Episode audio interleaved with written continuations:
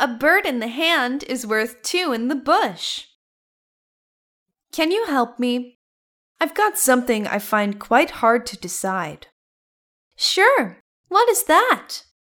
Two days ago, Advanced Soft got in touch with me and said that I passed the final interview. They asked if I could start work on the first of next month, and I said okay. That's superb. Then what's the problem? Yesterday, Techcaster called me for an interview on the same date.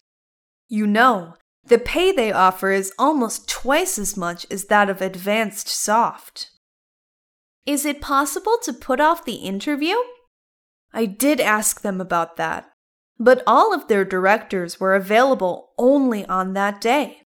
As for Advanced Soft, they also insisted that the starting date couldn't be postponed because they were sort of in a hurry to find someone to fill in this position.